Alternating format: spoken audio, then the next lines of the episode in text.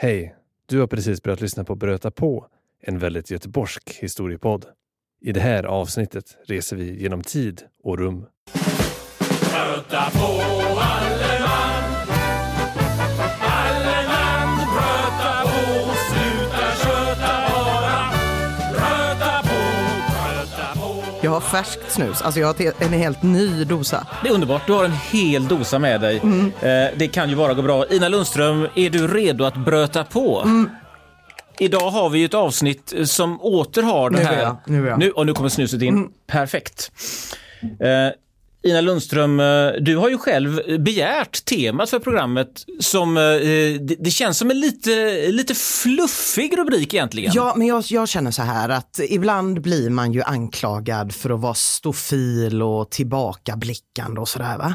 Men med tanke på hur snabbt utvecklingen går och vi utvecklar AI och nya appar och nya spårvagnar som snart rullar ut på gatorna.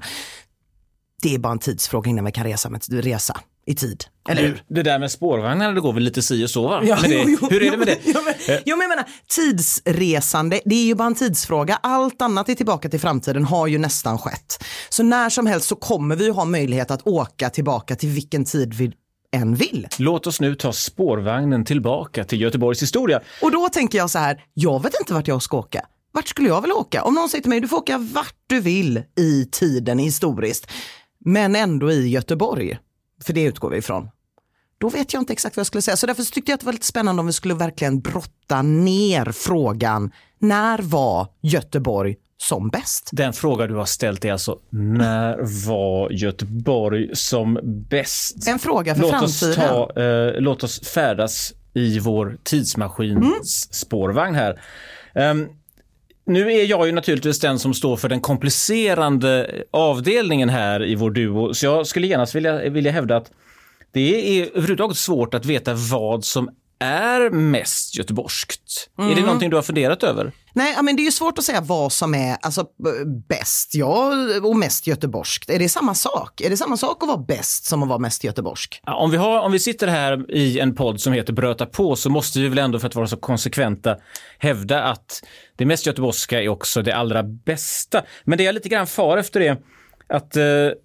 Jag är ju så oerhört gammal att jag har varit och petat i de här frågorna tidigare. På bokmässan för 10 år sedan ungefär så försökte vi svara på frågan när Göteborg är Göteborg som mest. Och då hade vi hade en rad förslag, och då vann ett förslag som lät ungefär så här.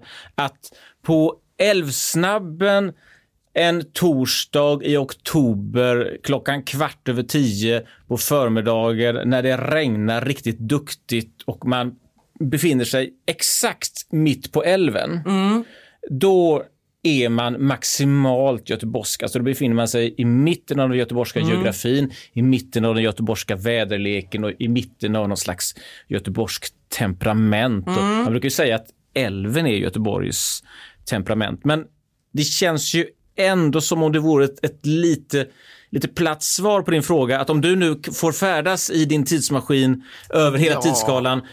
Varför då välja om 2 dagar? Ja, precis. Varför välja om 2 dagar eller varför välja 2010 då du ändå var närvarande? Så jag förstår att det inte känns så tillfredsställande att få det svaret. Men finns det några sådana här glimtar och ögonblick som du själv har föreställt dig? Ja, alltså älven är ju bra. Jag har väl kanske lite svårt med att säga, jag vet att mitt i älven är mitt i Göteborg. Men med tanke på hur stor procent av mitt liv jag tillbringat på Hisingssidan jämfört med på den här sidan, så är inte mitt centrum mitt i älven. Det är det inte riktigt. Och vad är då ditt centrum? Ja, jag skulle nog säga att mitt centrum är Järntorget, ungefär någonstans där. Avenyn. Jag börjar i och för sig tycka synd om Avenyn.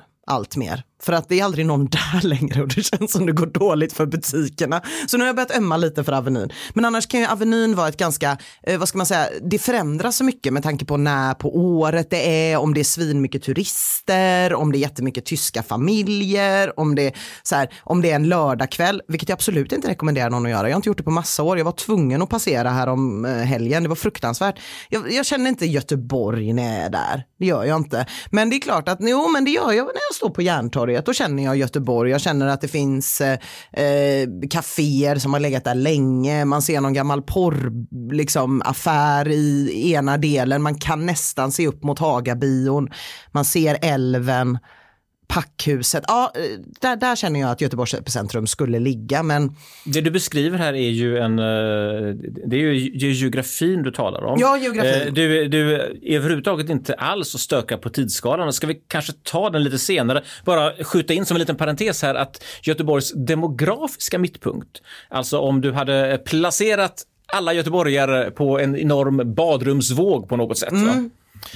Och man hade kunnat hitta en folkmitt. Den demografiska mittpunkten, den är någonstans på Norra Älvstranden nu, alltså ungefär vid Kyrkby, alltså ungefär där jag bor, kort sagt. Ja. Det är, så varje dag så slår jag upp fönstret, tittar ut, ser Eriksbergskranen och tänker jag befinner mig på mittpunkten. Ja. Men du känner alltså, det du beskriver av Järntorget, det är ju en göteborgsk känsla. Det här är en impressionistisk Göteborgsbild du är på jakt efter. Ja. Men okej, vi håller oss till den här geografiska bilden. Men hur är det nu med din spårvagn som kan resa i tiden? Ja. När ska du då till Järntorget? Vi har Göteborg, det är trots allt från 1621 och framåt. Och om man nu ska krångla till din etikett lite grann här, så skulle man kunna tänka sig att det här med när Göteborg som nära Göteborg som bäst i någon mån också är när är Göteborg som mest göteborgskt. Ja, för mig är ju ordet bäst och mest göteborgskt fullständigt utbytbart. Ja, det så skulle man kunna säga. Så att de exempel jag drar här nu, de är inte utan skavanker i idyllen, om jag så uttrycker det. Det betyder inte att jag tycker att de exempel jag nu kommer att anföra är exempel på ett fantastiskt och gott samhälle. Nej. Men däremot så vill jag hävda att det är exempel på när Göteborg har varit väldigt göteborgskt. Och den första frågan man måste ställa sig, det är att om det här med att vara mest göteborgskt handlar om att staden ska vara som mest särpräglad, alltså vid vilken tidpunkt avviker Göteborg som allra mest från andra svenska städer, och i så fall så måste vi gå tillbaka till Göteborgs tidigaste historia, för Göteborg anlades ju som en fästning av rent militära mått för att man skulle lura danskarna eller helt enkelt klara av att hålla en export igång. Så att Göteborg är byggt som en dansk provokation, som en ren befästning, och på det viset så är den ju fullständigt annorlunda på 1600-talet. Ja. Och när man tittar på hur det ser ut i de här styrande organen, magistraten och så har Göteborg väldigt mycket skottar och tyskar och holländare i början. Jag hittade ett protokoll från mitten av 1600-talet där man kunde konstatera att det fanns fler bryggare än mjölnare i stan, och det tecknar liksom ett porträtt av göteborgarna som kanske törstigare än hungriga. Det kan ju också ha med vinden att göra. Går man in på 1600-talet så är Göteborg väldigt internationellt präglat. Vi har Ostindiska kompaniet som i hög grad drivs av skottar som har blivit utkastade från det engelska Ostindiska kompaniet. Så att där har vi ju om vi med när är Göteborg som mest göteborgskt menar när är Göteborg som mest egenartat, då tycker jag att vi ska lägga oss tidigt på tidslinjen i Göteborgs historia. Men man kan också ha ett annat mått, och det skulle kunna vara att när är Göteborg som mest göteborgskt i den meningen att det påminner om det Göteborg som vi älskar att betrakta som Göteborg. Det som vi älskar att prata om, Göteborgsvitsar. Ja. Och det som vi har ju haft ett program om Göteborgsvitsar och Göteborgshumor tidigare och konstaterat att i en Göteborgsvits finns aldrig några mikrovågsugnar. Där finns absolut inga bostadskarriärer. En Göteborgsvits är liksom... befinner sig på tidsskalan mellan sådär 1915 och 1965. Ja, för det blir också, om man tänker att när Göteborg är som mest annorlunda från andra städer, då skulle det kunna varit så att det levde någon slags extremt märklig flygande dront här. Ja, du menar mitt 1600-tals exempel. Ja. Den flygande dronten. Alla dronter kan flyga. Ja, men någon slags enhörningsdront som vandrade här någon gång, och så säger man, den vandrade enbart där. Men så åker man tillbaka och tittar på den här enhörningsdronten och så tänker man, var det här Göteborg? Ja, jag är med på vad du menar. Jag förstår det. Men för att försöka slutföra det här andra exemplet då på att Göteborg ska ha varit som mest göteborgskt när glappet mellan det Göteborg som förekommer i böcker, revytexter, vitsar, ett slags rikssvensk uppfattning om hur Göteborg och göteborgarna bör vara. Så skulle jag vilja säga att man ska placera detta så tidigt som på 1910-talet. Därför att då kommer mycket av det på plats som vi känner är det mest göteborgska. De här stora skeppsvarven, Götaverken, Lindholm, Eriksberg, de blir jättestora då. De göteborgska fotbollslagen, Blåvitt, GAIS, ÖIS, de vinner ju allting hela tiden. Och det är till och med så att vid landskamp en gång så skickar man bara göteborgare för att det räcker liksom. Och SKF finns då på 10-talet. Volvo finns ännu inte, men Volvo är ju, kan man säga, ett barn av SKF. Ju. De uppfann ju först kullagren och sen behöver de använda kullagren till någonting. Då. Så att därför så vill jag att man landar någonstans i mitten av 1910-talet. Samtidigt så har vi en komplikation, och det är att ett världskrig pågår. Och världskrig är ju aldrig roliga. Nu var inte Sverige indraget i det här världskriget som krigförande part, men naturligtvis drabbade Sverige, och Göteborg som har varit en exportstad och en handelsstad drabbades hårt. Men det dröjde lite grann innan Göteborg drabbades av världskriget och innan det verkligen man kunde märka den här råvarubristen då. Soda blev dyrt så att det gick inte att köpa tvättmedel och sånt där. Det blev lite krångligare. Och sommaren 1916 så började det flyta i land omkomna sjömän från ett stort sjöslag, och det är klart att det skapar ingen vidare god stämning. Det gör inte det. Nej. Och efter kriget, efter 1918, så kommer ju först spanska sjukan och vi har hungerkravaller i Haga, de nämnde du i tidigare program, det var 1917.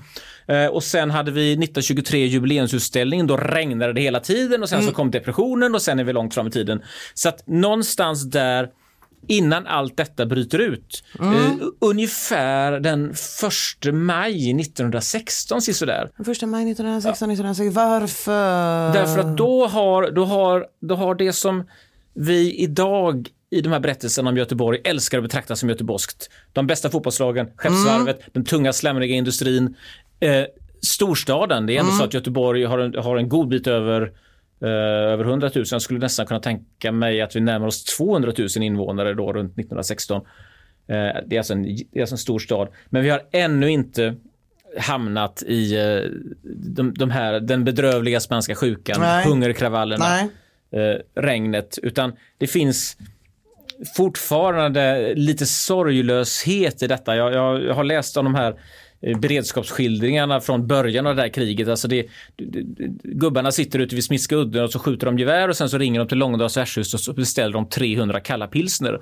Alltså om man beställer 300 kalla pilsner, då har man inte riktigt fattat vad det är man kan råka ut för. Nej, det stämmer ju. Så att jag skulle alltså vilja... Och det får man ju också säga liksom med första världskriget, att det folk såg som krig innan första världskriget skiljer sig väldigt mycket från det som folk såg som krig efter första världskriget. Det var ju ändå att man tänkte sig någon slags kavalleri och handskar som kastas och slag utan civila och inga liksom inälvor på det sättet som man sen efter första världskriget såg krig som. Du uttrycker detta så väl att man ju nästan får tårar i ögonen, och framförallt så misstänker man nästan att du skulle ha tjuvtittat i mitt manus, men det vet jag att du inte har, för jag har haft det liggande i min väska här under hela förmiddagen. Du har alldeles rätt. Det är nämligen den avslutande byggstenen i min argumentation, nämligen att fram till en viss punkt så trodde man att krig var någonting ganska idylliskt som ägde rum, gärna till häst med lite stiliga uniformer, och så fick man medalj efteråt och möjligen fick man dricka lite punsch. Men den här våren 1916 så pågår vad man sen efteråt vet är ett förintelseslag i Frankrike, vid en fransk gränsfästning som heter Verdun. Och sommaren 1916 så började i Göteborgsposten dyka upp artiklar skrivna av militära experter, och de här texterna präglas av någon sorts man ska säga att de misstror egentligen sina egna ögons vittnesbörd, för de skriver att det verkar som om det här slaget bara kan sluta med att båda dör. Och hittills i Göteborg, om man nu läser hur det här världskriget har skvalpat in till Göteborg, så på våren 1916, så det man då undrar över, det är ju om det kommer att bli någon seglats, någon regatta om Kattegattpokalen, och om i så fall Tuttan, som båten heter, kommer att vinna i år igen. Om skolköksinspektrisen Gertrud Bergström möjligen kommer att kunna ta fram en ny fältmatsedel för manskapet, som då ligger och är beredda på att kriget kanske ska komma. Och också den fantastiska nyheten, om man ställer den i relief till vad som pågår på västfronten, den fullständigt enastående nyheten att man i Göteborg på våren 1916 berättar att nu har man rustat sig för kriget. Man har nämligen anskaffat en kulspruta och en kokvagn. Oj, så att nu har vi både kokvagn och kulspruta, och det är lite trafikträngsel på Kungstorget och det är lite klotter i Vasastan. Men den första svalan har siktats nere vid Klippan, nere vid sockerbruket, så då kan väl inte allt vara eländet. Kort sagt, fram till och med våren 1916 så trampar göteborgarna fortfarande på i den här idyllen. Och det är därför som jag vill säga att det är just i maj 1916. För sen börjar man fatta att det är ganska eländigt. Ja, det är oerhört oskuldsfullt och lite hemskt, eller mycket hemskt, att höra det. De här rapporteringarna nu när man vet vad som hände under det första världskriget. Och att det var ju någonting som fanns om man hela Europa. Jag tänker, hade fransmännen ens en kulspruta i början? Jag vet inte, det känns inte som att de hade det. Med så här Napoleon-hjälmar och hela den grejen. Ja, det finns ett mörker i mänskligheten som kommer i första världskriget. Det köper jag rakt av, som inte fanns dessförinnan. Och det här innebär då att min tidsresa med den här tidsmaskinspårvagnen som du introducerade i början av programmet här, den vill jag alltså göra. Vi skulle väl kunna säga den 2 maj 1916 blir väl bra. 1 maj, då är det ju massor av demonstrationståg runt om i stan. Det kan vara jättetrevligt att vara med där, men jag tänker mig att det är en lite stillsamt, dävet, bakrusig stämning i Göteborg då den 2 maj 1916. Då skulle jag kunna tänka mig att åka dit, och så kan jag stanna där i högst en månad, för sen kommer sommaren, sen börjar rapporterna från västfronten bli komplicerade, sen flyter liken i land från Skagerrakslaget. Så att någonstans där skulle jag då vilja vara. Och där är det som mest göteborgskt. De göteborgska lagen vinner alltid. Storvarven går för högvarv. Ja. Väldigt många vackra hus finns och har inte hunnit rivas än. Alltså jag hänger gärna med till 1916 maj. Jag tycker det låter toppen. Men när jag tittade på var jag skulle vilja ta den här spårvagnen, så kommer jag ju såklart lite närmare i tiden. Det gör jag. Jag kommer nämligen till 1982 i första hand. Eller jag tar spårvagnen som det står 1982 på. Vad gör du 1982, Christian? 1982 är jag en glad 11-åring som spelar tennis och fotboll och klarinett. Det är vad jag gör. Jag vet inte om det har skett någon utveckling egentligen sedan dess. Jag har bytt klarinetten mot saxofon faktiskt.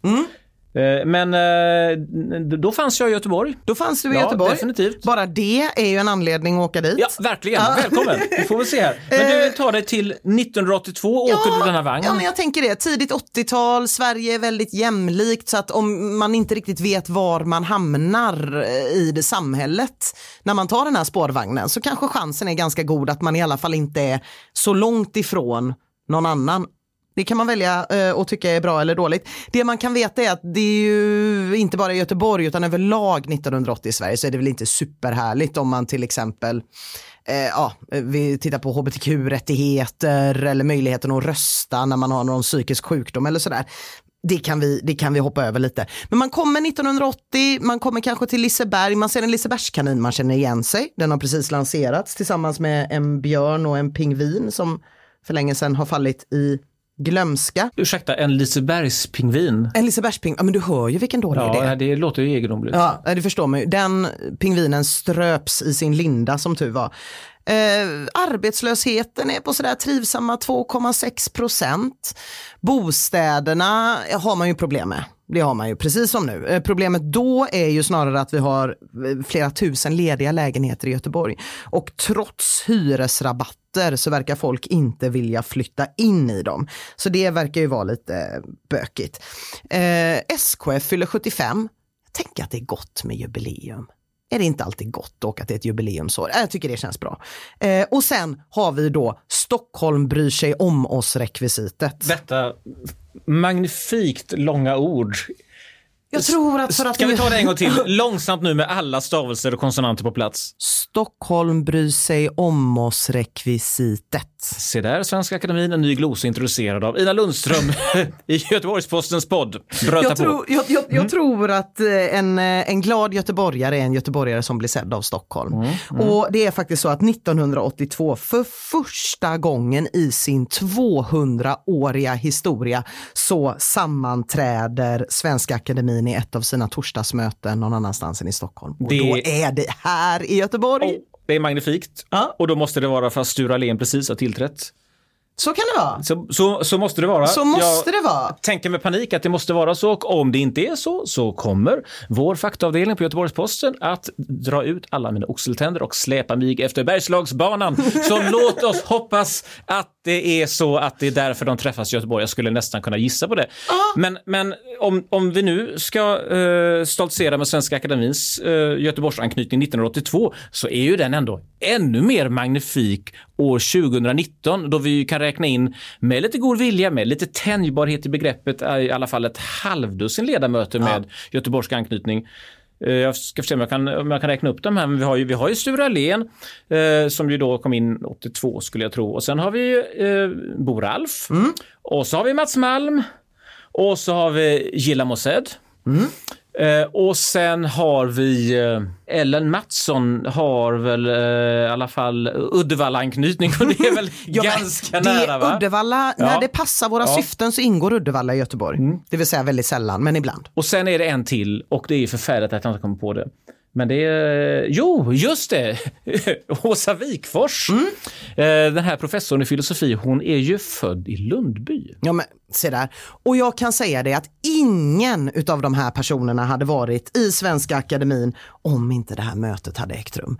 Jag förstår ju att alla satt och klistrade vid radion och förstod att nej, vi göteborgare, vi har också en plats i liksom Sveriges litterära centrum. Så det var ju helt fantastiskt att det kunde gå så himla bra. Sen så 4 serier, 3 pjäser som produceras i Göteborg sänds på SVT. Tänk dig det idag. Omöjligt ju. Du talar om tv-produktioner här. Tunga tv-produktioner, socialrealistiska tv-produktioner som görs i Göteborg och hela Sverige ser oss. Och om året är 1982 så misstänker jag starkt att en av de här produktionerna är Albert och Herbert. Jag vet inte om det är, skulle det vara en tung socialrealistisk produktion? Jag kanske sett genom ett Göteborgsraster. Ja, varför inte? Ja, det godtar jag utan vidare. Ja, mycket bra. Jag tycker det är härligt. Ja. Sen så har man ju Uteliv. Ja, alltså Utelivet 1982, det är lite sådär, vi har haft en borgerlig regering sedan 76 som införde lite krogrestriktioner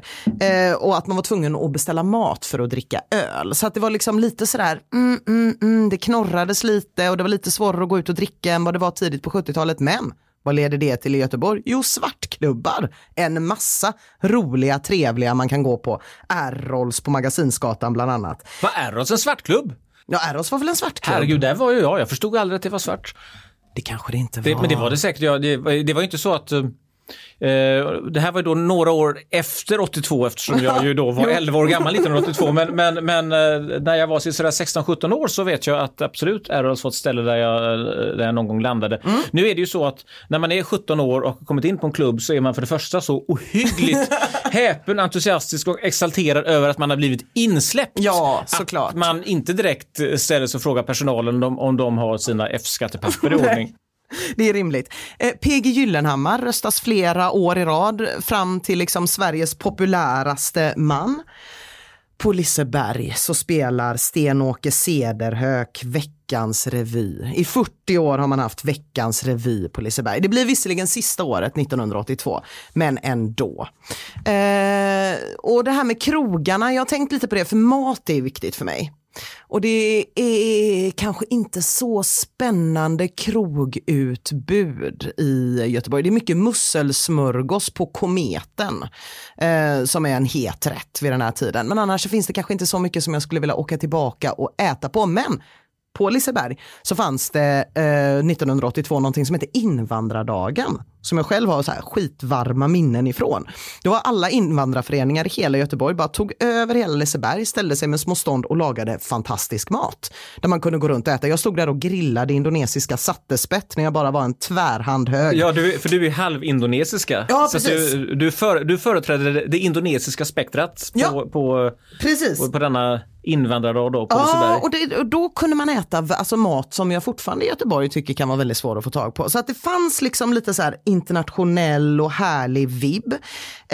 Och om vi måste stanna lite vid Göteborg. För jag tänker så här, våren i Göteborg är bäst. Så att 1982, det måste vara våren vi pratar om. Mm.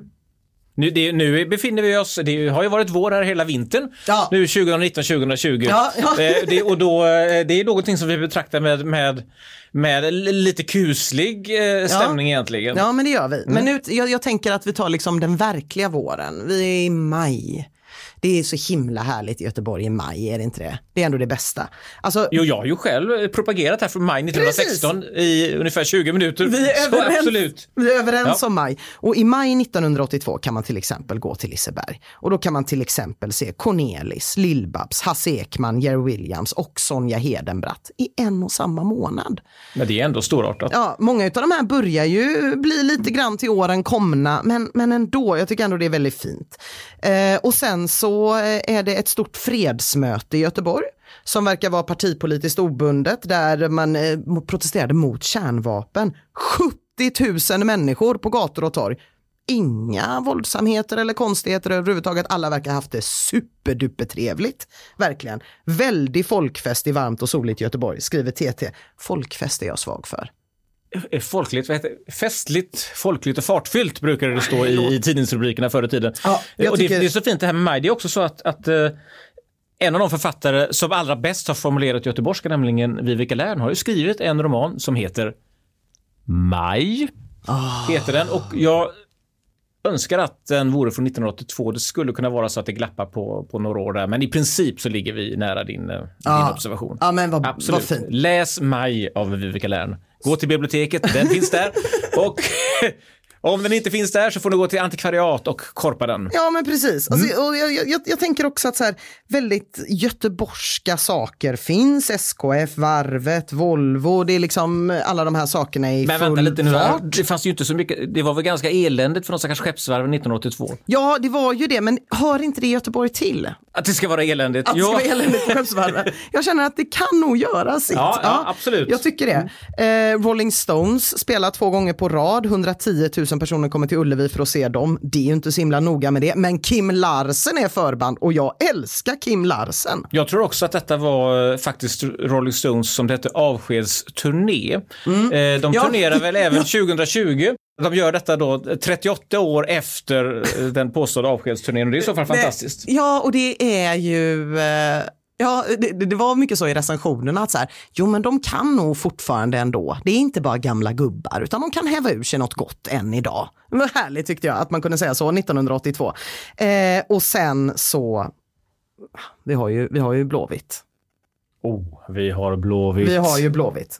Nu får du nästan berätta för eventuellt nytillkomna ungdomliga lyssnare och kanske GAISare också vad som hände med Blåvitt 1982. Ja, men vi kan ju börja med att man vann Allsvenskan, SM-slutspelet, Svenska kuppen, mottar Fair Play-priset och Hall of Fames hedersomnämnande vid idrottsmuseet i Göteborg. Det är naturligtvis inte det som det handlar om. Utan någonting annat. Det handlar naturligtvis om UEFA-kuppen. Detta guld som IFK Göteborg tog i maj 1982 i 2 matcher mot Hamburg, västtyska Hamburg SV.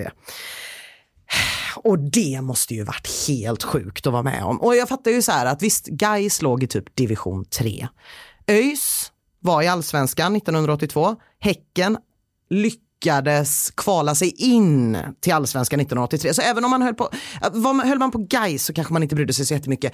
Men jag tänker ändå så här, att ta UEFA-cupfinal, alltså att ta den, det måste ju varit helt sjukt. Alltså som göteborgare måste man ju känna sig att man bodde i världens centrum. Och det tänker jag att ja, det liksom någonstans mellan liksom fredsdemonstrationerna och segern, som tyvärr då den avgörande segern var ju i Hamburg, så tror jag att Göteborg är liksom som allra bäst, plus att om vi ska återgå till Stockholm bryr sig om oss rekvisitet, så rasar ju en ganska underhållande men också väldigt skarp konflikt mellan Göteborg och Stockholm våren 1982 i och med att lokalradion Radio Göteborg stängs ner. Va? Ja. Kan det vara sant? Så kan det vara. Så var det någon som hade hejsan, här är Radio Göteborg. Ja. Var det den möjligen? Ja. precis. En signatur skriven av Lasse Dahlqvist faktiskt. Ja, Lasse Dahlqvist. Alltså Radio Göteborg var väldigt, väldigt speciellt. Det var ju, man gjorde lite som man ville. Vissa sa att Radio Göteborg var en cell i kommunistiska partiet. De personerna som var på Radio Göteborg var ju då Frank Gunnarsson, Kent Andersson, Veron Holmberg, Roland Jansson, Janne Josefsson, Lasse Brandeby.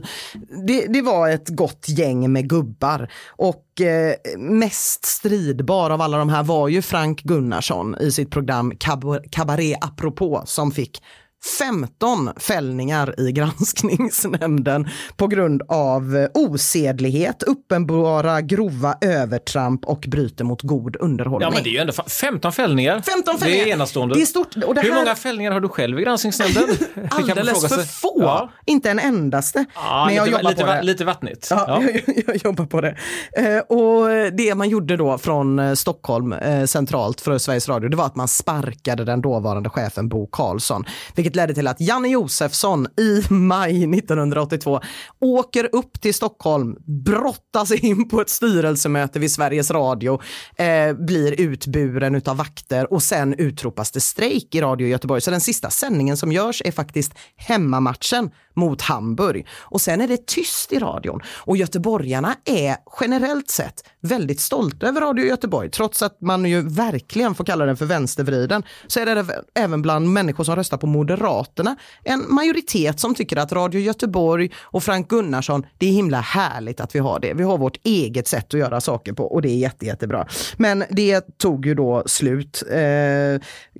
Frank Gunnarsson som av Lasse Dahlqvist i GP uttrycktes som att prata på en guttural slumgöteborska, spottade ju sig svador över namngivna personer. Jag tror att det som verkligen fällde Radio Göteborg var att man gjorde en sketch där Kent Andersson var med och man hade en namngiven kvinna inom socialtjänsten i Göteborg som man liksom antydde att hon hade tagit sängvägen till sitt jobb. Det var ganska osmakliga saker, men det var yviga gester och det var arga göteborgare samtidigt som guldet var här. Många känslor på samma gång. Maj 1982. Du argumenterar för maj 1982 och du har också geografiskt försökt att snäva in detta. Det var visserligen en match på Ullevi, men du talade dig varm för Järntorget också i maj 1982. Ja, men sen kom jag på att strejken på Radio Göteborg planerades på restaurang Murven i Nordstan. Ja. För de flög hit och skickade ner chefer från radion i Stockholm för att övervaka Radio Göteborg för att det inte skulle gå till vilt till. Så då var det hemliga möten på Murven. Det hade ju också varit kul att se. Det är fantastiskt. Men då skulle jag för att på något vis hitta en sluten cirkel i den här, din spårvagnstidsmaskin i all enkelhet påpeka att när du då åker till maj 1982 så har du möjlighet att korsa en ung mans vägar i Göteborg. Oh. Det var nämligen så här att i maj 1982 så for jag och min kompis Mats in till Brunnsparken. Mm. Alltså alldeles in till restaurang Murvel. Vi hade ju naturligtvis inga medel eller ens ambitioner att gå på restaurang Murvel. Och se vad Frank Gunnarsson satt och konspirerade. Nej. Det kände vi inte till. Vi var 11 år gamla. Mm. Men vi visste att det fanns en butik någonstans i närheten av Järntorget, ser man på. Då närmade vi oss där också. Och där man sålde så kallade Björn Borg-tröjor. Så vi den här tajta med kragen. Ja, det var nog tajta tröjor med kragar. Och det var, man kunde också köpa en stickad variant med dragkedja. Och de hade vi hört att man kunde komma åt väldigt billigt. Och vi skulle alltså då hitta en butik. Och vi hittade slutligen en butik. Och jag minns exakt hur den här byggnaden såg ut. Jag minns precis hur jag gick in. Och det är någonstans i närheten av Järntorget. Och jag har aldrig sedan som vuxen lyckats hitta den här byggnaden igen. Så det är en sån där, det är en gåta för mig. Så därför tänkte jag det att om du nu tar tidsmaskinen tillbaka så kan du helt enkelt dröja en liten stund vid Brunnsparkens hållplats, och där kommer du se en mager, ljus, lite rödlätt man. Det är Mats, och sen så ser det en lite knubbigare. Det är jag har röd toppluva på huvudet. Och då kan du ju helt enkelt följa med oss till Järntorget, och så kan du kolla var den här butiken låg, och så kan du sen återvända till år 2020 och berätta detta. Det skulle jag så himla gärna göra. Jag tänker att det är helt perfekt, för att dessutom så var jag inte född 1982, vilket ju gör, utan jag föddes i maj 1983, vilket ju gör att 1982 per definition är mycket mer intressant, för att vem orkar bry sig om någonting som hänt under tiden man har levt. Så jag tänker att då har vi ju liksom möjlighet att jag kanske också är en 11-åring 1982 som går runt på Järntorget och firar IFKs UEFA-cupguld till den dånande radiotystnaden från Radio Göteborg. Och så ser jag dig, och så går vi då går vi till Vajdele, gör vi. Och så köper vi skomakare Anton med Alf Robertsson, som 1982 tillbringar 8 veckor tror jag på Svensktoppen. Ja, men det är ju någonting rosenskimrande med förr i tiden. Men vi kanske inte heller ska blunda för i objektivitetens namn att det fanns problem även under föregående tidsepoker i Göteborg. Men 1982, den 18 maj, så skriver TT: vart går man säker numera? I Göteborg tycks platserna bli allt färre. Ett av de senaste gripandena gjordes nämligen mitt i Lejonets kula i polisarresten. En 41-årig civilanställd vaktkonstapel har anhållits misstänkt för flera stölder. Så även när man är i paradiset, det vill säga Göteborg 1982, då kommer det tidningsartiklar som säger det blir sämre. Lite sådär bara i förbifarten. Ja, jag har några fina exempel från 1916 också. Här läser jag, det här är en insändare. Det handlar om klotterproblem 1916. Det står så här: herr redaktör, till sällskapet för Göteborgs förskönande hemställelse om ej något kan göras för att bestraffa den ungdom som finner ett rått nöje i att skriva och rita på nästan alla åtkomliga husväggar. Ja, men se där, jag tittar. Så är det. Ja, nej, men i objektivitetens namn så har vi därmed sagt att det fanns problem, och det fanns människor som såg problem även i maj 1982 och 1916, men det är ju i alla fall göteborgska problem. Absolut. Alltid något. Ja. Är det där då vi landar? Vi har alltså nu faktiskt för en gångs skull täckt hela tidsspannet i Göteborgs historia. Vi har ett 1600-tal där Göteborg avvek från andra svenska städer. Det gjorde man även på 1700-talet. Och vi har befunnit oss på 1910-talet. Ja, och haft det trevligt där. Vi har haft det mycket trevligt, även om naturligtvis världskrigets stora svarta slagskugga fälldes över tillvaron. Där Göteborg i någon mån var göteborgskt. Men vi har trots allt enats om att vi ska kliva ganska långt in i något som påminner om nutid. Nämligen maj 1982. Vi har härliga göteborgska stämningar. Vi har en Blåvitt-seger, vi har revy på Liseberg, vi har enastående göteborgska tv-produktioner.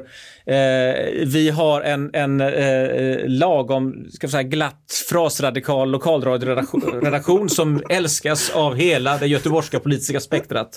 Och där kliver alltså Ina Lundström av spårvagnen och träffar mig som 11-åring och så går vi till Weidele. Det är fantastiskt. Arm i arm, nynnande. Det är fantastiskt. Tack så mycket. Tack.